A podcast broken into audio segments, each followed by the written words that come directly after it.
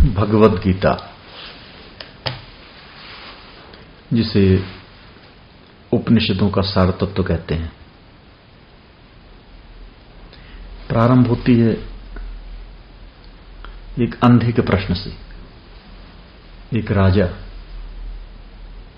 जो कि अंधा है, आँखों से अंधा है। अगर कोई व्यक्ति आँखों से अंधा है तो बहुत बड़ी समस्या नहीं है।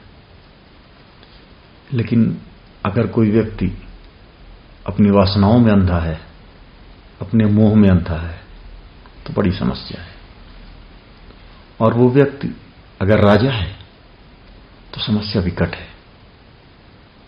समस्या न केवल उसके लिए है, बल्कि संपूर्ण राज्य के लिए है, प्रजा के लिए है, मानवों के लिए है। अंधा होना समस्या नहीं है। मोह में अंधा होना समस्या है। और यही मोह में अंधा व्यक्ति प्रश्न करता है धर्म क्षेत्रे कुरुक्षेत्रे समवेता युयुत्सव मामका पांडवश्चेव किम अकुर्वत संजय। भगवदगीता का पहला श्लोक है, जिसमें धृतराष्ट्र पूछते हैं, कुरुक्षेत्र, जो कि धर्म क्षेत्र है धर्म क्षेत्रे कुरुक्षेत्री समवेता युत्सव वहाँ जो युद्ध की इच्छा के लिए इकट्ठे हुए लोग हैं, मेरे पुत्र हैं और पांडु के पुत्र हैं, ये दोनों परस्पर युद्ध करने की इच्छा से एकत्र हुए हैं। इन लोगों ने क्या किया? हे संजय, ये मुझे बताओ। बड़ी अजीब बात है कि धर्म को युद्ध करना पड़ रहा है। जहाँ धर्म है, वहाँ युद्ध नहीं होना चाहिए। और जहाँ युद्ध है, वहाँ धर्म नहीं होना चाहिए। धर्म तो वो होता है जो समस्त नकारात्मकता को हटा देता है, मलिनता को हटा देता है, चित्त की कलुषता को हटा देता है। युद्ध तो संप्रदाय का द्योतक है, धर्म का नहीं। फिर धर्म को युद्ध क्यों कहा जा रहा है? युद्ध को धर्म क्यों कहा जा रहा है? धर्म युद्ध क्यों कहा जा रहा है? जब राजा मोह में अंधा है तो उसे अपना अन्याय भी न्याय दिख रहा है। उसे अपना अधर्म भी धर्म दिख रहा है। ऐसा ही होता है हमारे साथ। हम जिस पक्ष में खड़े होते हैं, हमारी वासनाएँ जिधर होती हैं हमें वही सही लगता है। वही सत्य लगता है। और वासनाओं में सबसे गहरी वासना है मोह। तुलसीदास कहते हैं, मोह सकल व्याधिन कर मूला। वो मोह ही है जिससे समस्त व्याधियाँ, समस्त बुराइयाँ, समस्त अनितियाँ, अधर्म, अनैतिकताएँ उत्पन्न होती हैं। जब हम अपनी इच्छाओं के वशीभूत होते हैं और वशीभूत होकर बहुत कुछ संचय कर डालते हैं तो हमारा यह संचय, हमारी यह संचित निधि, जिसको हमने घोर कर्मों से, पाप कर्मों से, षड्यंत्रों से, छल प्रपंच से इकट्ठा किया हुआ है कि हमारे मुँह का कारण बन जाती है। हमारे अंदर हमें डर लगने लगता है। कहीं हमसे छिन न जाए। यही मोह है। एक व्यक्ति जो षड्यंत्र करके किसी तरह से राज्य पद प्राप्त करता है, नेता बनता है, सांसद बनता है, विधायक बनता है, मंत्री पद बन, मंत्री बनता है।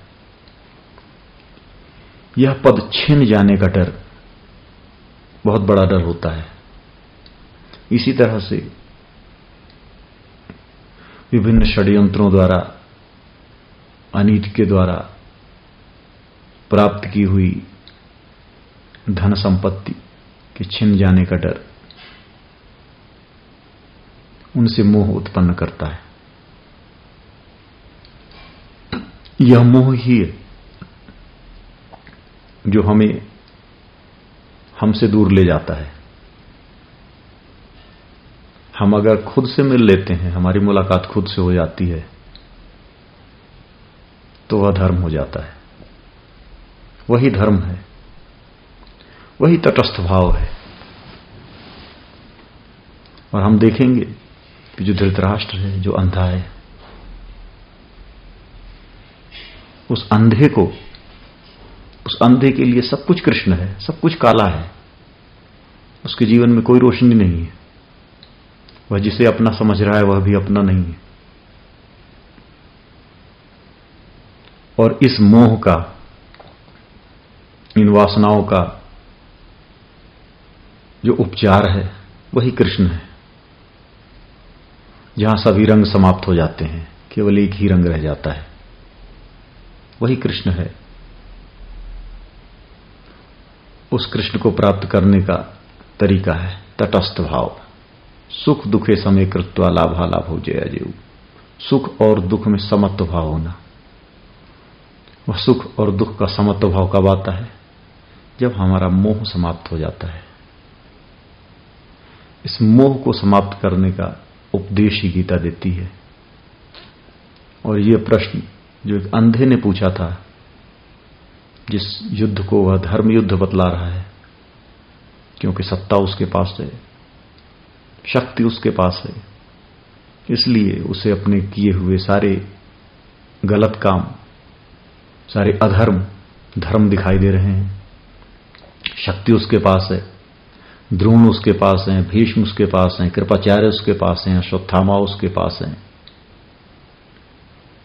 कर्ण उसके पास है, इसलिए उसे अपने पक्ष में धर्म दिखाई दे रहा है। वो युद्ध को धर्म युद्ध कह रहा है, क्योंकि ऐसा लग रहा है उसे जीत उसी की होनी है। हमारे साथ भी ऐसा ही होता है।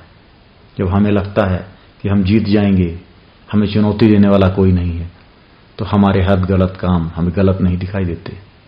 हम केवल उस पक्ष को देख पाते हैं जो हमारे तरफ़ है। हम दूसरे पक्ष को नहीं देख पाते। और जीवन में हम सत्य है कि राह पर हैं या नहीं, ये जानने के लिए। हमें दोनों पक्षों को देखना होगा। हमें सुख और दुख, सफलता और असफलता, हानि और लाभ, जय और पराजय से ऊपर उठना होगा। और यही उपदेश गीता देती है कि सबसे ऊपर उठो, द्वंद्वातीत हो जाओ, तभी तुम परम सत्य तक पहुँच सकते हो, जीवन के लक्ष्य तक पहुँच सकते हो। अगर केवल धर्म, अर्थ और काम में पड़े रहोगे तो जीवन के परम उद्देश्य को नहीं प्राप्त कर सकोगे। और इसी तरह मोह में पड़कर अपने जीवन को नष्ट कर लोगे। यही गीता का रहस्य है। ये गीता का उपदेश है जो कि पहले श्लोक के साथ प्रारंभ होता है और धीरे धीरे आगे के अध्यायों में जाकर प्रस्फुटित होता है।